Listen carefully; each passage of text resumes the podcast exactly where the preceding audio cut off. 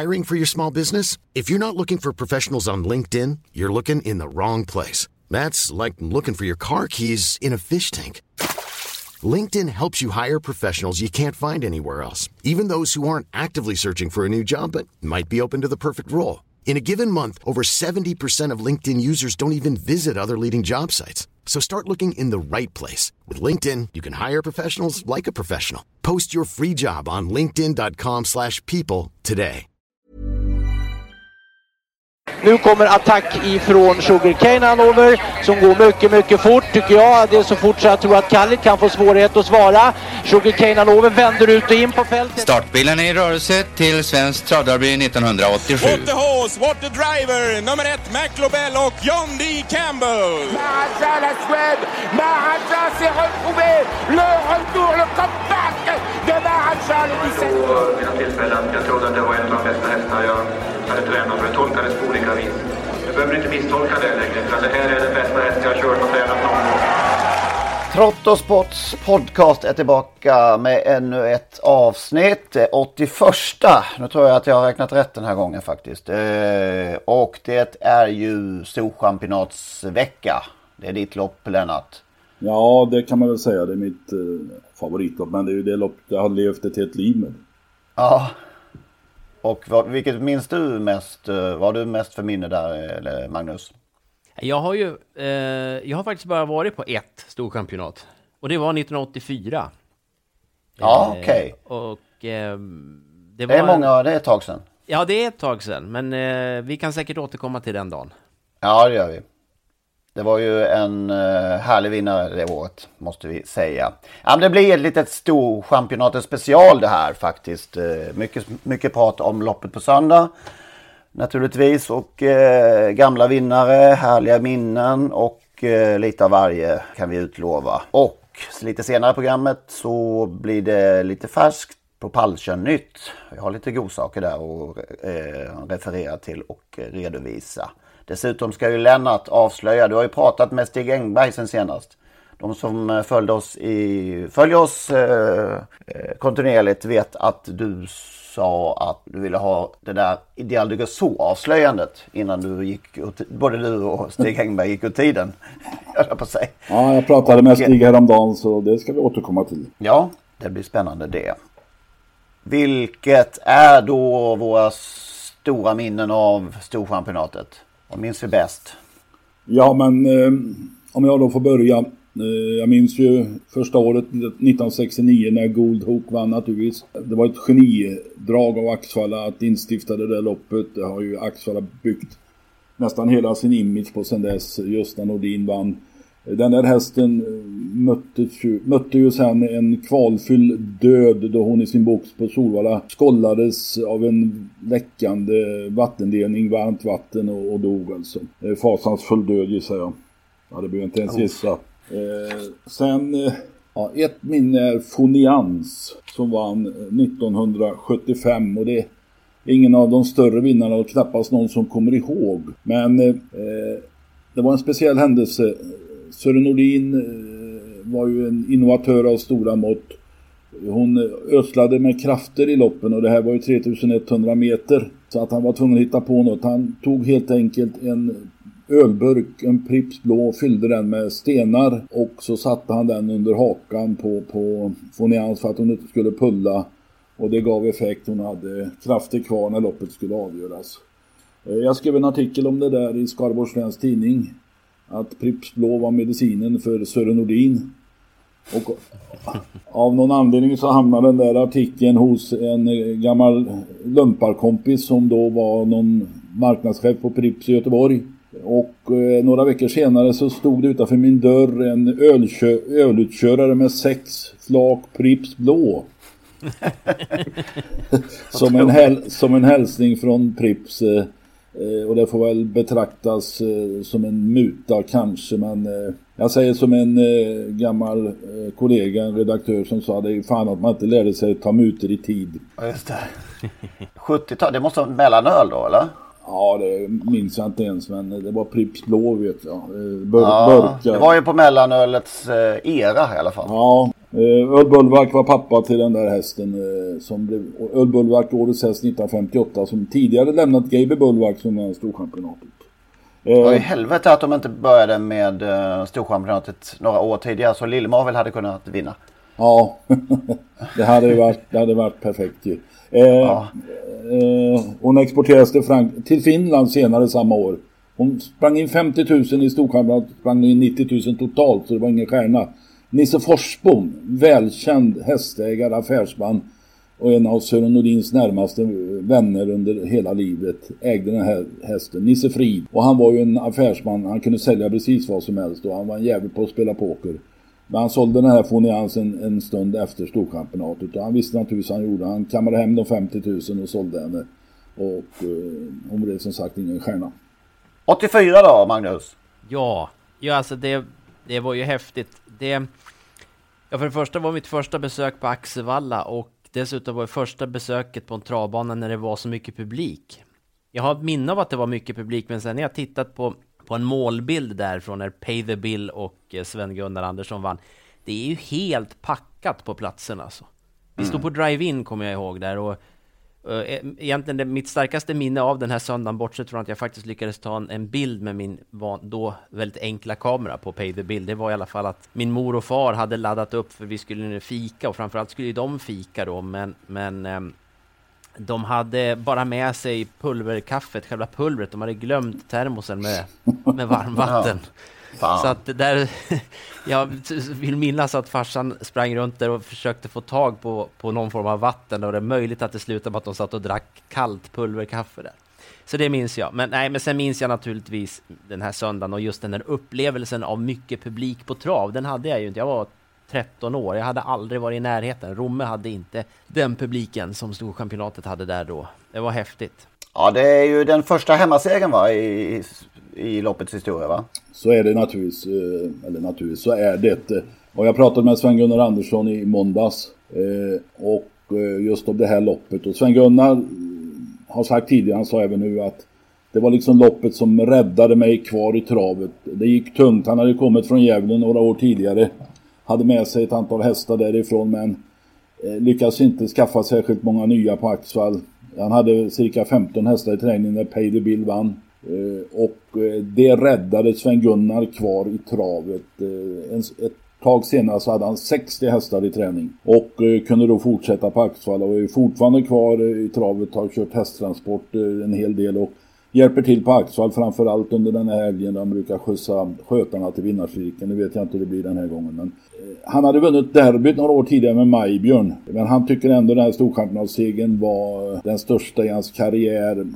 Pay the Bill hade de format från början i stallet och hon vann alltså det stora loppet på hemmabanan och blev också den första segren. Pay the Bill startade sen i Frankrike en del och hade, jag tror man 4 lopp med Ulf Nordin, i alla fall 3. Så att det var en stjärna, hon sprang in 1,8 miljoner kronor. Och tack vare henne så finns han Gunnar kvar då i branschen. Ja, det är ju vackert. Ja, det är häftigt också för att det var ju då när man hade såna här extra kval till unghästloppen. Hon gick ju inte vidare från det ordinarie kvalet utan var med i ett sånt där extra kval. Och hade då ryckte han, det har jag läst mig till för det minns jag inte för jag var för liten, men i alla fall han ryckte ju av bakskorna då till det här extra kvalet och fick en effekt.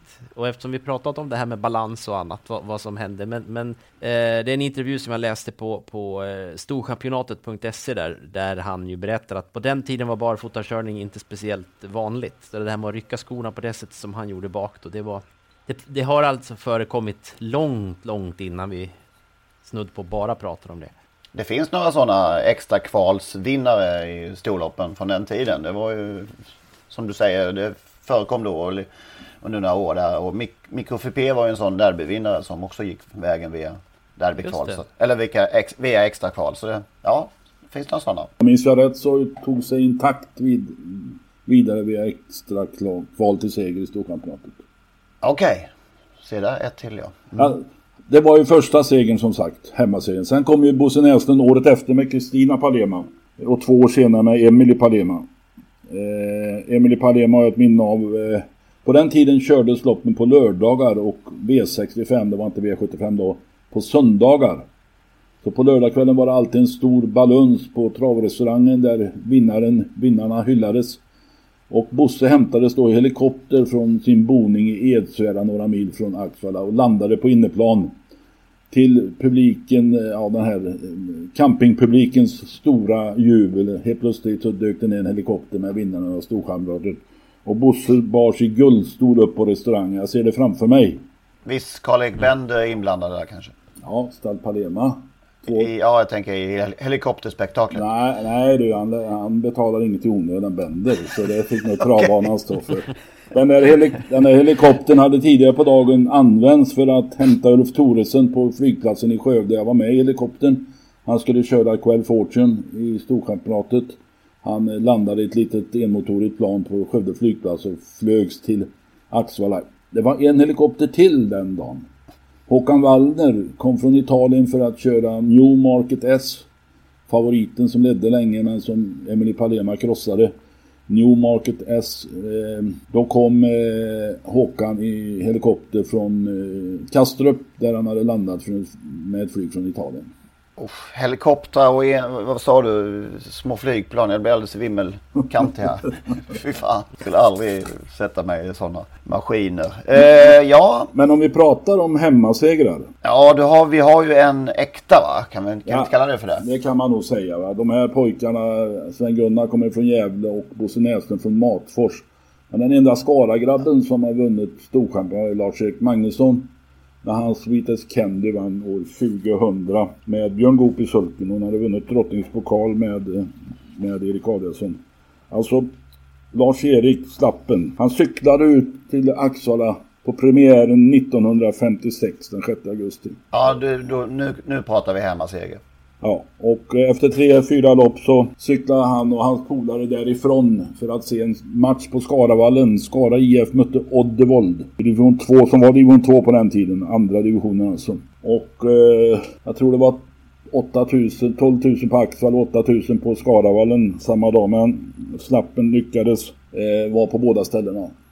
Han började sedan springa i stallarna på Axvalla där hos Roland Wike som kom från Gävle, som hade ett kallblod faktiskt som hette Smidig, som var väldigt framgångsrik. Sen började han på Skara Högre allmänna läroverk. Alltså, Slappen är oerhört begåvad. Han tyckte inte det var så roligt så han blev varbud på ett bageri. Sen började han på Axvall hos Kurt Sjöberg, Georg Hedqvist, Roland Wike. Sen gjorde han lumpen, gick på folkhögskola, jobbade hos Göte Östlund igen på Axvalla då. Och även hos Folke Sjöberg som var Axvallas stora stjärna på den tiden. Innan han flyttade till Skrotkalle Adelsson i Värmland. Kom tillbaka till Axvalla, blev tränare och sen blev det Åby i drygt 30 år. Så Lars-Erik var alltså Åby-tränare när han vann storkampionatet, men det var han är en Skarapojk från begynnelsen. Hur som haver dessa fina vinnare som vi har pratat om hittills, så har vi kanske 2 eller 3 stycken som sticker ut lite extra rent kvalitetsmässigt. Vi ska lyssna lite här.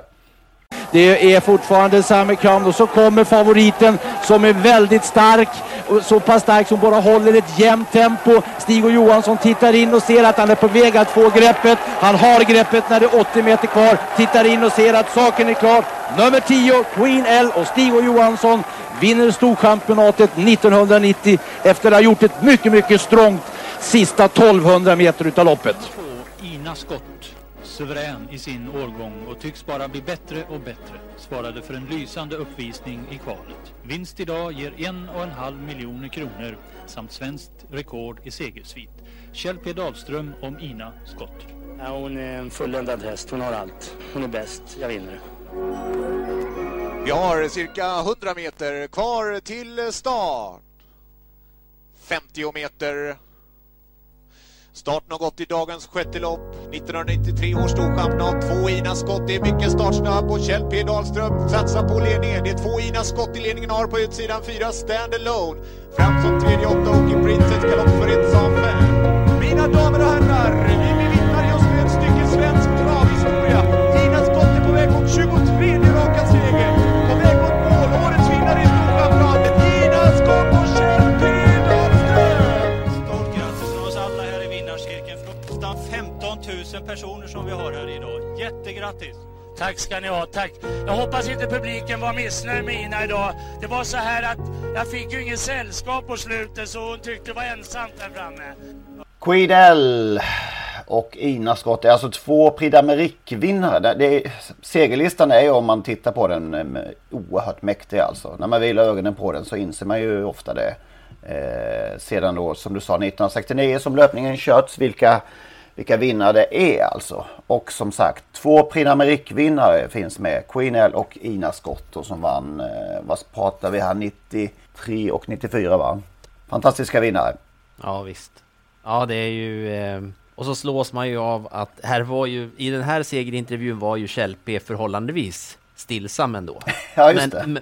Men ändå, det är liksom, han ber om ursäkt för att, så att de inte skulle bli besvikna för att hon inte, fick något sällskap. Nej, som sagt, han var, just i det här klippet i alla fall är det inte så. Det är Kjell P, men det är Kjell P light ändå. Mm.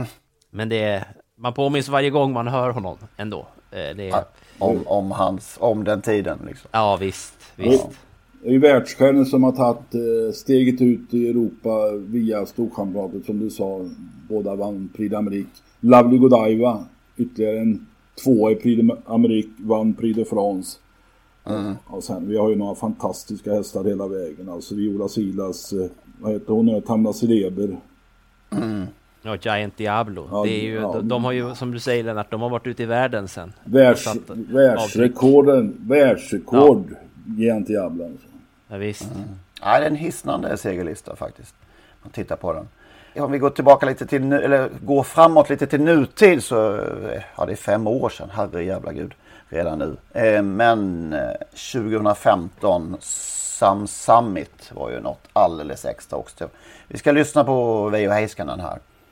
Vad betyder den där storchampionatsdagen? Ja, det var så skönt att det går inte riktigt beskriva, och sån publikstöd och allt, och kollegor och vänner och... Ja, för du hade en hel travnation bakom dig. Ja, det kändes så att och till och med Kari i Finland, när han hörde det, han grät Kari Läderkorpi grät på tvn där. Att det var rörde många. Ja. Ja, det var helt underbart att det lever jag så länge jag lever, i alla fall den upplevelsen. Kanske kommer man förhoppningsvis flera sådana, men det var väldigt, väldigt speciellt. Är det det största? Liksom? Ja, det tycker jag. Ja. Vad var det som gjorde att folk stod bakom dig? Jag vet inte, kanske förstod mitt livs situation, att det har varit jobbigt och allt. Ja, det var så mycket på en gång. Det är klart, många människor förstod och kunde sätta sig i min sits. Mm. Jag var med i en intervju i ett podcastformat som heter Varvet runt, som gick för några år sedan. Och till och med Lennart, Kari Läderkorpi grät efter segern.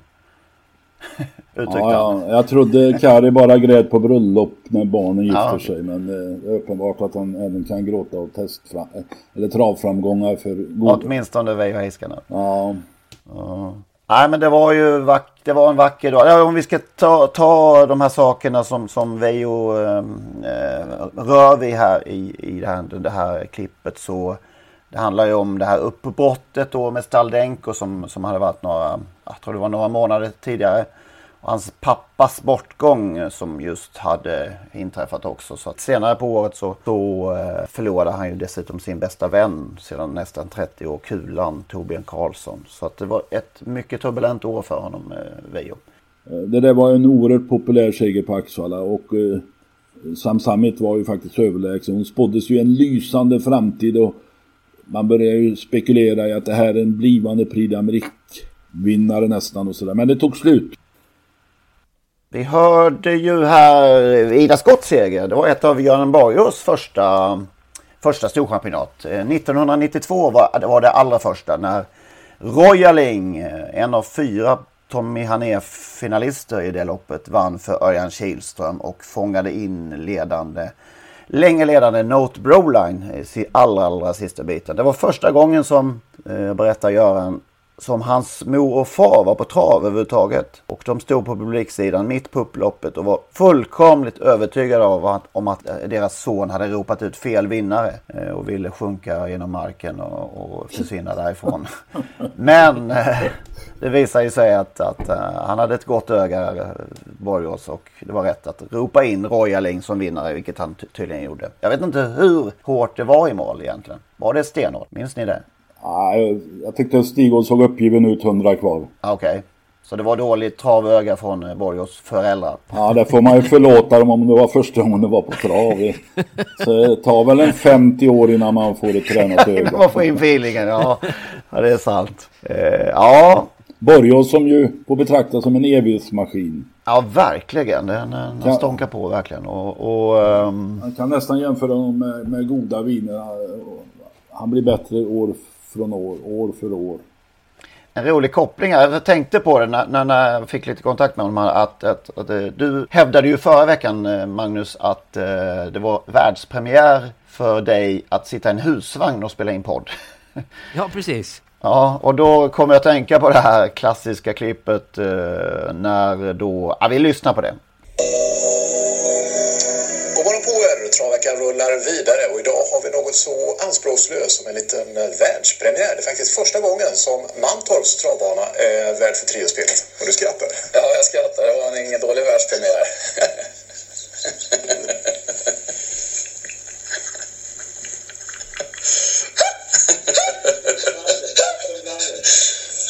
Vad ska man göra?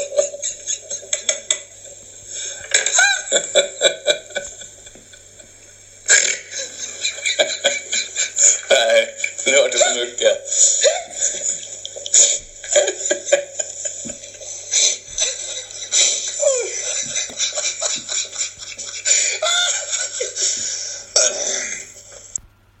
Det är alltså världspremiär för triospelet på Mantorp. Och det köper inte Kjelle Berglund riktigt.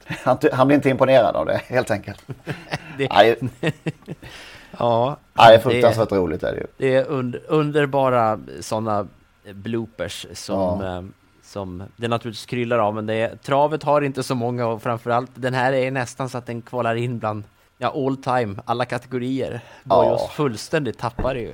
Ja, visst. Det är tydligen jätteroligt. Ja. Det var en sån här införsändning inför dagens rätt. De har ju haft många olika format under åren, Kanal 75. Men det här var en sån här aptitretare inför dagens rätt. Nej, men det får lite sån här påminnelse om när man inte klarade av att hålla sig för skatt i klassrummet. Om man var tvungen att lämna efter ett tag. Ja, när det går överstyr är det hemskt. Ja. Går inte att återkoppla. Det är som den här SVT-bloopern där det är något inslag med att bullernivåerna på förskolorna är så hög, och då visar de ett klipp på en unge som skriker rakt i örat på en annan unge, och han, programledaren där, tappar det också fullständigt. Han klarar ju inte av att gå vidare. Nej, det går liksom inte. Nej. Jag var förresten på Axvalla igår, och den här veckan brukar vara fullt av husvagnar och tält på bort och långsidan redan från kvalet i fredags egentligen. Och där ligger lite höbalar, och där står ett tiotal små stugor övergivna. Vi tittade på det lite grann, Lars Ågren och jag, Axvalla sportchef, som nu gör sitt andra år. Och det blir inte riktigt som man hade hoppats och tänkt sig naturligtvis. Jag vill lyssna lite på Lars här, och dig, Lennart. Ja. Jag sitter här med Lars Ågren, sportchef på Axvalla sedan början av 2019. Lars, du är inne på ditt andra år som boss för storchampionatet, och det blir ett år som du inte hade tänkt dig. Nej, verkligen. Det är en väldigt märklig situation.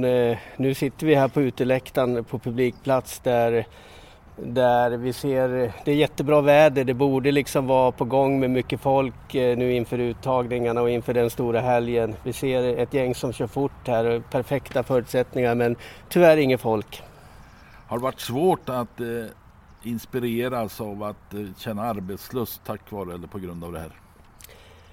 Ja, det blir ju konstigt i alla fall, helt klart, för det är ju publiken och människorna runt hela banan som i mångt och mycket gör den här helgen, så att det blir ju märkligt, men vi har väl förstått ganska länge att det kanske var stor risk att det skulle bli så här. Så vi har ju egentligen jobbat med två scenarion, men det har ju mer och mer lutat åt att det tyvärr skulle bli på det här sättet.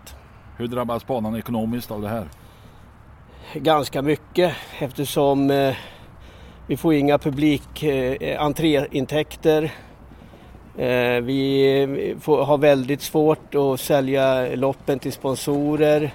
Det är ingen merförsäljning såklart, i och med att det inte är någon folk här. Så det blir tufft. Lars, vi pratade i förra podden om Fridhems Ambra, en av Axvallas travets stora stjärnor. Och du var med på den tiden hon var storfavorit, eller i alla fall en av favoriterna i storchambratet, och så sprack det helt. Ja, jag jobbade ju på sportkontoret, eller sekretariatet hette det ju på den tiden. Det var ju 98 det här, och ja, det var ju det största hemmahoppet sedan Emily Palema vann. Och ja, luften gick ur liksom. Det var som en dödsdom över Axvalla på något sätt, och det bara blev helt tomt. Jag kommer så väl ihåg det, för jag jobbade på kvällen efter uttagningarna, och då Wallin hette ett par som alltid tältade i våran trädgård. Det hade de gjort sedan Lillis tid, alltså sedan urminnes, sedan trippeltravets början. Och där satt Sven och tog någonting att dricka då när jag kom till kontoret på kvällen, och jag gick in och pratade med dem, men det var dödstyst. Det var precis som du beskrev i förra podden där, att luften gick ur fullständigt. Har du någon speciell upplaga och någon speciell vinnare du gärna minns? Alla säger ju Ina Skott, och det var ju magiskt på sitt sätt, för då dallrar ju hela Axevalla när hon lämnade fältet i sista kurvan. Mitt personliga bästa minne, det var väl ändå duellen mellan Your Highness och Blended Scotch. Två väldigt bra kompisar till mig som tränade båda hästarna, Ulf Stenströmer och Per Linderoth, som jag umgicks mycket med när han jobbade här nere hos Åke Svanstedt. Och jag hade pratat med Uffe kvällen innan där, och vi stod också ihop på tränarläktaren här på Stallbacken när Björn kastade loss på långsidan och ryckte åt sig 20 meter in i svängen, och det blev också helt tyst på något sätt. Och så får ju Linderoth luckan då, kommer närmare och närmare och slår av Your Highness kort före mål med Blended Scotch. Och, ja, det var speciellt för mig, och jag vet att Uffe var, såklart han är ju jättedålig förlorare och vill vinna, men han var ändå på något sätt väldigt glad för hans kompis Per Linderoths skull just i det ögonblicket. Så det var en speciell känsla just för mig personligen. Ja, det var som vi sa förra veckan, det brukar vara glatt i hattarna även på Axevalla. Är det någon mer än jag som har de här dagarna? Ja, jag vet inte. Ja, jag faktiskt kör sedan några år tillbaka med hatt också här nu. Ja, så att jag tror att jag är ofta glad i den. Så att det... Mm. Ja, det blir ju som för alla arrangörer det här året väldigt, väldigt märkligt såklart. Var han deppig, Lars? Nej, det kan jag inte säga att han var deppig. Mer återhållsam, och han har ju gillat läget. Men det är klart att om man nu jobbar där varje dag ett helt år och man har en riktig kanonhelg som man siktar på under lång tid, och så blir det då liksom pyspunka, eller inte pyspunka, det blir explosion. Att sitta där ensam nästan, eller de var några stycken som jobbar på kontoret där, det brukar vara ett flöde av människor. Och herrskapet Wallin från Örebro som har haft husvagn och till och med tältat där under alla år, det är precis öd och tomt. Och på söndag är det årets final då, som sagt, och en viss Stefan Melander, han rensade rent i kvalet, även om han snöpligt blev avslagen om en sjätte finalplats i det sista uttagningsloppet, så blev det i alla fall 5 till slut inkvalade. Apropå Borgå så så var det faktiskt så att han refererade in 6 hästar till Melanders stall när 100 meter återstår av den sista. Exakt, ja faktiskt. Ja, det var han jinxade lite där. Ja. Var just fel. Där skulle de ha varit föräldrarna, ja. Ja, just det. Det är en framgångsrik skötare här bakom de här 5 och det är Caroline Eliasson. Melander Lundström som sköter 3 av finalisterna. Residual Thrust, Fuel Burn och Side Slip. Otroligt ju. Ja. Kan det ha hänt innan att någon har haft 3 hästar i ett storchampionat? Nej, det tror jag inte. Det är nog svårt att tro. Men däremot 3 hästar i kriteriet vet vi en som har haft. Leif Putte Nordin. Och han hade inte bara 3, de blev 1, 2, 3. Nu kommer jag inte ihåg året, det kommer Magnus ihåg. Det var 1982. Last Quick. Tarzan 5 hästar. Tarzan har haft ganska många bra ston genom åren. Men han har aldrig varit närheten av att vinna storchampionat. Jag tror han har en 3:e plats som bäst. Ja, 4 av de här 5 också som är efter hans hingstar där. 3 efter Scarlet Knight och 1 Superfoto Cosmos. Och sen är det en Muscle Hill också då. Det är mycket Tarzan. Det bästa stod kanske i Tarzans vård är väl Yatzy Brodda. Som vann derbystod 2001 och British Crown senare samma år. Hon hade ju stora framgångar i både Frankrike och Italien. Men av någon anledning så var hon inte anmäld i storchampionatet. Precis. Det kanske är Tarzans år. Kanske är Tarzans år. Och är det då Ganga Bebe som blir favorit på söndag? Ja, eller Örjan Kihlström, Daniel Rydéns, vad heter hon nu då? Diana Sätt, det där med alla sätthästar. Det är ett jävla sätt. Ja, precis. Vad säger vi om kvaliteten då på årets upplaga? Jag tror just de här 2 vi har nämnt är 2 topphästar. Det finns flera som kan utvecklas till topphästar. American Hill, Waiting Hill Hall. Ja, jag tror att Ganga Bey och Diana Sätt, synnerhet Ganga Bey skulle jag vilja säga, kan gå väldigt långt. Hon är tuff. Har vi några tråkiga minnen då från storchampionatshistorien? Det har hänt olyckor och hästar, en häst bröt benet, en Adielsson-häst för ett antal år sedan. Mitt personliga tråkiga minne, och det var ett av de få åren jag stod över storchampionatet, det var när Jöllan som vi var delägare i skulle kvala 2010, Viola Silas år, och bara några dagar innan kvalet blev halt och fick strykas. Jag minns vi packade bilen och lämnade länet med blixtens hastighet och for neråt Skåne och ägnade inte en tanke åt storchampionatet mer det året. Okej, det stod så hårt. Ja, det är ju en mardröm alltså. Man äntligen får fram en häst och så händer det där. Det är ju förfärligt. Jöllan lyckades en gång besegra Viola Silas och det var ju nyss nämnda Lovely Godiva's lopp på HV. Så att det var en härlig triumf. Men just storchampionatet är ju loppet man så gärna vill vara med i synnerhet om man har ägnat många timmar att knalla på axeln. Men så det gick på tok den gången.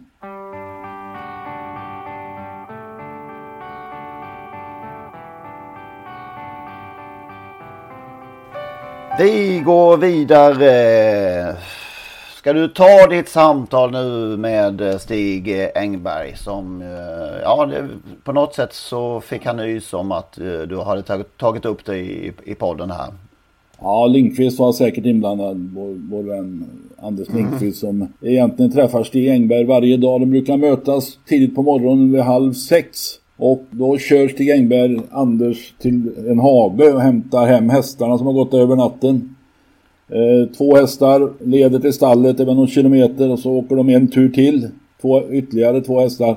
Och sen äter de frukost hemma i Lindqvistborg och då meddelar Lindqvist: vi ringer dig 07:00 imorgon bitti. Jo tack, så här, det går bra. Morgonpigga herrar. Ja, Stig har ju gått en tid, 34-35 år var det var, sen den där affären. Men han minns en del saker väldigt tydligt. Ingvar Thorsson då, som ihop med Lillis Olsson köpte Idealiga så, gav Stig Engberg i uppdrag att bjuda 15 miljoner kronor för Idealiga så. Och det var ju oerhörda pengar på den tiden. I samma veva köptes, ungefär tidsmässigt köptes till exempel Counts Price som blev en elitlings för cirka 2 miljoner kronor. 15 miljoner kronor var alltså priset. Världens bästa häst ansågs han som. Engberg tog uppdraget och tog kontakt med huvudägaren tror han var kvarnägare, Moränen och sånt där hette han. Och bjöd det här beloppet 15 miljoner, hisnande belopp. Morän behövde några dagar att fundera och kanske konferera innan han då sa ja till priset. Och det blev en viss uppståndelse eftersom Ideal du Gasol var en nationalklenod, i alla fall en fransk travsport. Och det var tveksamt om hästen kunde exporteras och stadsstuteriet och sådär var inblandat. Och de fick gå via jordbruks- eller lantbruksministeriet innan de fick exportpapper och hästen såldes då till Sverige. Det låter som ett extremt risktagande. Ja, alltså en jättechansning. Ja, det var den också. För köpa, alltså franska hingst hade väl inte riktigt slagit tidigare, va? Och stammen var väl så här tveksam. Men den lämnade, som vi sa förra veckan, den lämnade en del bra hästar så att det fanns ju potential. I köpavtalet ingick också att hästen en månad ungefär efter han hade hittat sin nya boning på Alebäck i Vinningar mellan Skara och Lidköping så skulle hästen transporteras tillbaka till Paris för att leda en defilering, jag tror det var Prix d'Amérique och det var det. Så att däremot ville Stig Engberg inte avslöja sin egen provision. Lite knapet. Nej, han var nöjd, så sa han, va? Han var nöjd, jag tror Stig Engberg är nöjd med hela livet. Han har haft ett väldigt fint liv i Frankrike, tror jag. Jag minns första gången jag fick klart för mig att det fanns en Stig Engberg. Det var i Elitloppssändningen 1984. Då var han på besök där. Jag tycker han gör så drygt intryck. Ja, det tyckte jag också. Du kände samma. Att han inte är så alls egentligen. Utan, men det var en otroligt... stramt och... fonoben och jättetråkig verkade han. Det minns jag också. Ja, det var roligt. Alltså. Han hade nog införskaffat någon form av fransk image där. Va? Det var lite finare med Frankrike. Ja, men en ytterst god människa och hjälpsam. Ja. Alltså under alla resor till Prix d'Amérique och Groa så har Engberg vid många av dem varit en hjälpsam människa. I synnerhet om man hade en hela beska droppar med sig till honom. Ja, okej. Ja, man ska inte gå på sitt första intryck på inför tv-kameror så kan man kanske lära sig av. Verkligen inte. Alltså en fransk aristokrat ska man jämföra honom med i det sammanhanget.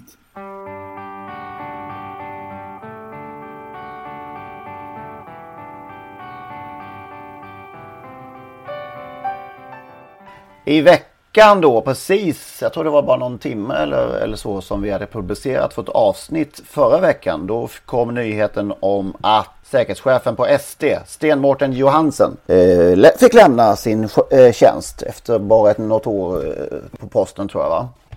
Vad ska vi säga om det egentligen? Om jag förstått det rätt så försökte SD på något vis förhandla eller köpslå om hans tystnad. Ja, just det. Att de det var Maria Kron ville att han skulle skriva på ett papper där de så att säga hade samma version om, eller samma åsikt om saker och ting. Alltså, där de hade SDs version ska man nog säga. Ja, just det. De var väl samma med den tidigare säkerhetschefen som abrupt slutade. Han ingick väl ett sånt avtal och har sedan dess inte uttalat. Nej. Ja, men om jag förstår saken rätt här nu då. Nu ska jag vara lite försiktig med orden, men källor som jag har menar då alltså att det är... man kom inte längre, tyckte Sten Mårten, vad jag förstår, liksom, att man började bli klara. Liksom. Ska då tydligen Ulf Hörnberg, vice vd, mångårig medarbetare på SD, har klivit in och helt enkelt säkerställt att utredningen ska fortgå, och då blev ju följden då att Sten Mårten helt enkelt fick offras. Så kan man nog uttrycka saken, tror jag. Och det är ju, jag vet inte vad man ska säga. Hur ska SD klara sig undan det här är ju en fråga som mer och mer ställer sig. Ja, visst. Och sen kan man ju undra varför är det så viktigt för dem att vilja göra det? För det är väl även för den som inte är inne i den här utredningen. För övrigt som ju verkar ju vara mer än en utredning. Att man mer pratar med varandra om vem som ska säga vad. Men jag tycker det är märkligt att, som sagt, för oss som är utanför står det väl ganska klart att SD har gjort fel i alla fall. Det kan man ju liksom inte komma förbi. Alltså, tränaransvar pratas det ju om, och det är där vi hamnar om det här skulle gå emot Daniel Redén. Något annat kan det inte vara, liksom. Men det är ju förbundet som är en sån här export... dokumenthanterande. Det är de som ska samla in dokumenter. Det är de som ska ta emot all fakta, omständigheterna. Och så att säga bemyndiga då en import av en häst från utlandet. Det är ju varenda gång är det så. Om man ska tala enkelspråk så är det väl lite som att man ansöker hos ST om att få importera en häst från ett annat land. Och när den ansökan väl är beviljad, allt är uppkollat av ST, ja då är det ju klart liksom. Ja, det är så. Och just det här att det, nu återigen, det pågår ju en utredning där då, men det vi kunde ta del av ganska tidigt var ju att den här informationen om den här nervsnittningen fanns ju på det papper som ju vad jag förstår definitivt kom ST till handa. Och som du säger, de ska då bedöma om hästen får tas in i registret eller inte. Mm. Och det har man ju bedömt då utifrån det som är, och det kan de ju inte komma undan, och det verkar ju bara löjligt om de ens försöker det. Man får ju dessutom ett exportcertifikat varje gång en häst ska starta utomlands. Där också alla omständigheter och avvikelser och uppgifter ska finnas med ju. Och Propulsion har ju gjort starter i Frankrike och Finland är det väl, tror jag också. Och där var ST också då intygar varje gång att allt är som det ska med hästen liksom. Så att det finns ju upprepade tillfällen där...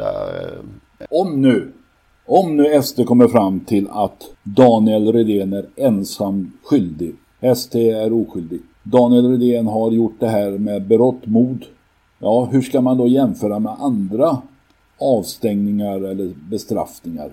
Är det 3 månaders för att hantera att det är lite vårdslöst, eller är det som Nisse Enqvist, att man har gjort det med sitt eget goda minne avsiktligt? Och vad fick Enqvist? 10-15 år? Skulle Daniel Soloas doping i Elitloppet kan vi väl också. Ja, skulle då man gå på samma, eller använda samma måttstock, om de nu då kommer fram till att Daniel Redén får ta hela den här smällen, ja, då är han ju borta från travsporten. Då är det borta, då är Stalsett borta. Och hur skulle opinionen ta emot det?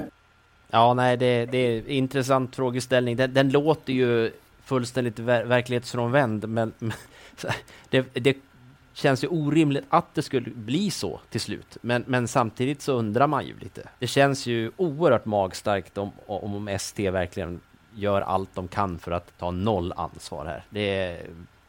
Det har jag väldigt, väldigt svårt att komma ifrån. Alltså, det är ju... Norrmannen är ett bondeoffer, den har man offrat nu, och jag har inga synpunkter på det. Han har klantat sig här, det är ingen tvekan om det. Men hur många fler har klantat? Hur många bönder finns det på ett schackbräde? Ja, vi har ju faktiskt också, det har vi inte riktigt berört kanske, men vi har ju en avelsvärdering som också har godkänt Propulsion. Ja, vi har en avelschef. 3 november 2016 avelsvärderades alltså Propulsion utan några dubier överhuvudtaget. Och vad jag har förstått så finns det alltså dedikerade personer som ska gå igenom alla omständigheter kring varje häst som avelsvärderas. Det finns 2 veterinärer som ska granska, och där fanns heller inga dubier, det finns inga uppgifter om någonting, och allt var okej. Enligt alla konstens regler, och det finns ju en chef då för den här avdelningen på ST, och det är Kristina Olsson. Ja, i avelsvärderingsnämnden ingår väl det, i alla fall minst en veterinär, kanske 2 då. 2 veterinärer tror jag minst det ska vara som ja precis. Ja, det står alltså ordagrant så här i ST:s handlingar kring den här avelsvärderingen under veterinär beskrivning. Hingst visade i full tävlingskondition med endast lindriga veterinära anmärkningar. Mm. Precis, så det är intressant. Där har vi borde vi ha en person som kanske är lite nervös för tillfället i Kristina Olsson då. Ja, jag tror många är nervösa. Och alltså det man håller på med nu, det är väl smida planer för att skydda ST:s mångåriga tjänstemän på olika nivåer i olika roller, och hela förbundets image. En sån detalj då är ju att återigen då enligt olika källor som jag har, eller vi har, så kallar de alltså in Daniel Redén för möte utan att gå via advokaten. Man vill ju alltså runda advokaten i ett förhör, eller vad man ska kalla det, ett möte. De har ju externa utredare som pratade med Daniel då, men det blev inte så till slut, utan då senare så träffades de, och då var advokaten med. Men det var deras ingång att försöka runda, och att Daniel skulle komma ensam. Man kan undra varför. Känns inte heller riktigt bra i magen. Man kan undra varför man kallar till ett sånt möte. Det känns ju som man kanske vill göra upp i godo på något sätt. Om du säger, erkänner det här så kan vi mildra. Det är alltså som amerikansk rättssystem att erkänner du en del av det här så mildrar vi ditt straff. Ja, nej, man blir inte... Man utesluter ingenting. Nej, vi är väl också vad jag förstår då någonstans en månad bort eller någonting ifrån att man ska ha utredningen klar, va? Maria Kron har väl sagt att det skulle dröja till augusti. Frågan är om den tidplanen håller, om man ägnar sig mer åt att sopa än att utreda kanske. En ytterligare, det kanske inte har med saken att göra just nu, men om det blir fastslaget att det är SD:s fel. Ska Elitloppspengarna betalas ut då? Ja, alltså, då får de ju betala ut mellanskillnad till de som var slagna och i alla lopp. Om Elitloppsregeln står kvar då kommer det ju, och alla andra resultat står kvar, då kommer de ju bli stämda av stort antal hästägare och då kommer det kosta ST, då var det 30 miljoner drygt. Ja, det spelar nog ingen roll hur de försöker vrida och vända på det. Det som har hänt är ju ett faktum och det har vi ju varit inne på tidigare. Att det är ju otroligt svårt, osannolikt, det kommer väl inte att hända att inte hästens karriär stryks. Det har vi väl varit överens om i alla fall. Ja, det är väl den utväg man får tro. Sen hur man delar upp det där med pengar och så vidare. Att resultaten stryks och att han inte får fortsätta avla, det är ju självklart. Samtidigt så har han ju då en avelskarriär i USA framför sig.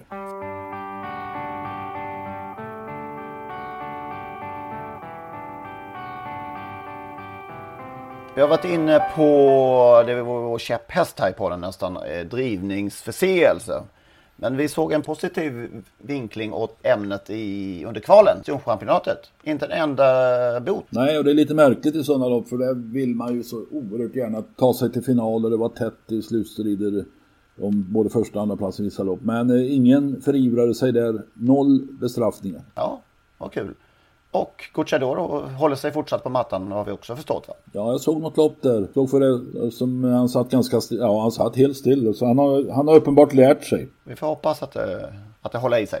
Flopp i lördags. Min vinna Ulf. Det är så skönt att ha dig att skylla på. Vi är ju till med några egna... Står pall, Ulf Sutea var chanslös. Tyvärr, men jag gör ett nytt försök om jag får det. Ja, det får du. Stor favorit i gulddivisionen på lördag, hemmabanan för Handsome Bread. Det är möjligt att han vinner, men jag tycker Romanesk har imponerat. Alltså den där hästen sprang bara omkring i Frankrike och sådär tidigare, trött på livet. Men hos Goop har han uppenbart hittat ett nytt liv och imponerade, tycker jag, i Gotland när han blåste till dem bara. Och har gjort jättefina lopp. Nu kör den till Björn på lördag, men han har fått en god ersättare i Örjan Kihlström. Som i ett singelsräck på lördag blir därför Romanesk i den tredje avdelningen, nummer 1. Blir han inte över från start då? Den kan inte innerspåret bli en fälla. Du lyckas hitta en svag punkt där, Henrik. Det var bra. Ja. Nu fick jag kramp. Nej, i låret. Mitt upp i allt. Korsförlamning. Men det är 2640 meter och det är ett långt upplopp så kanske ni har hört talas om. Så jag räknar med att Örjan löser. Jag tar en sån här skräll också då. Ja. Och den har också spår 1. Sunettan Palema, andra avdelningen. Hans Skrebas tränare hade hoppats på att kunna kvala in till storchampionatet. Hon var på väg till ledningen med Sunettan Palema. Hon blev lite för vass där, lite för ivrig och galopperade. Nu kör Ulf Olsson och det tycker jag är intressant. Och jag tror hon har toppform nu. Ja, de brukar liksom vara i ordningställda inför ett kval. Så att det är ju alltid intressant med sådana som kommer bort tidigt också och som inte behöver gå sig trötta så att säga. Tack ska du ha. Tack ska du ha, Henrik. Jag tackar för din support. Jag tänker på Romanesk där också. Jag tänker att det här med innerspår och fälla, Örjan han löste ju, hade han dödens i 5 eller 6 V75-avdelningar i lördags här. Så att han vet nog, han hittade dödens sen. Helt makalös att kunna spara dem i dödens. Nästan värre än på en Stigo när han var som bäst. Han körde fram till dödens. Ja, nej, där går gränsen ändå. Men Uno Sved när han körde till dödens med någon häst, då visste man att det var klart. Okej. Ja, det var alltid tryggt att spela en Stig och häst på Valla på den tiden. Man visste att man fick chansen i alla fall. Ja, jag har ju faktiskt hade starttest på Solvalla en gång. Jag tror det var tredje starten. Min Sweet Lady Gell gjorde i alla fall. Och Örjan vände bort dem från start och på en nyomlagd bana från innerspår. Vi tänkte hon klarar aldrig att hålla spets med Jora. Örjan löste det. Men så körde Johansson fram med Atas Rock i dödens. Och då fattade jag direkt att hon kommer inte att vinna det här. Och det gjorde hon. Hon var tvåa, men hon ledde in på upploppet, passerade pressläktaren. Jag tänkte, jag har en häst som leder in på upploppet på Valla. Det är stort nog. Och så gled han retfullt förbi. Såklart att han gjorde. Ja. Såklart. I en sån situation får man räkna en andra plats som en seger. Helt klart. Och får vi se vem som segrar i Storchampionatet på söndag då. Vi får tacka så hemskt mycket för det här programmet, det här avsnittet. Vi kan säga det också, vi finns ju nu på Instagram och Twitter. Vi heter Trottosport på Instagram och Trottosport1 på Twitter. Okay. Följ oss hemskt gärna där. Och mejla oss gärna. Ja, podcast.trottosport@gmail.com. Hemskt gärna också får man sponsra oss. Skulle vi bli väldigt glada på patreon.com. man går in där och söker på Henrik Ingvarsson, då följer man instruktionerna där. Man klickar på den här Become Patreon knappen där, så kommer man vidare och kan stötta oss. Hur känns det nu, Lennart, att inte få gå på Axvalla på söndag? Jag får nöja mig med att sonen Adam faktiskt får gå dit, för han ska jobba åt radion, så han får väl berätta för mig hur det såg ut. Kan han inte ha en medhjälpare med sig? Ja, jag erbjöd mig att sköta tekniken, men eftersom jag är så dålig på teknik så avböjde han. Vi hoppas att den här inspelningen har gått som den ska i alla fall. Så hörs vi om en vecka igen helt enkelt. Jag måste komma in med lite rättning bara. Så att i den här podden ska vi ju aldrig ha fel. Jag mindes lite fel om min häster. Det var faktiskt så att det var Hans-Ove Sundberg som körde Atas Rock. Johansson hade 4 hästar i loppet. De var 1, 3, 4 och en blev rapporterad diskade. Den körde Johan. Nu följer alltihop här. Platsfall. Dödenskusken Hans-Ove Sundberg blev den alltså. Ja, exakt. Men han hade tränat för Dödens Johansson. Ja. Det var beviset. Andra kunde också vinna med dem då. Ja, precis. Men rätt ska vara rätt i alla fall. Rätt ska vara rätt. Inte sitta här och ljuga. Tack och bock. Tack. Då hörs vi nästa vecka. Morsning. Hej då, hej då. Mors.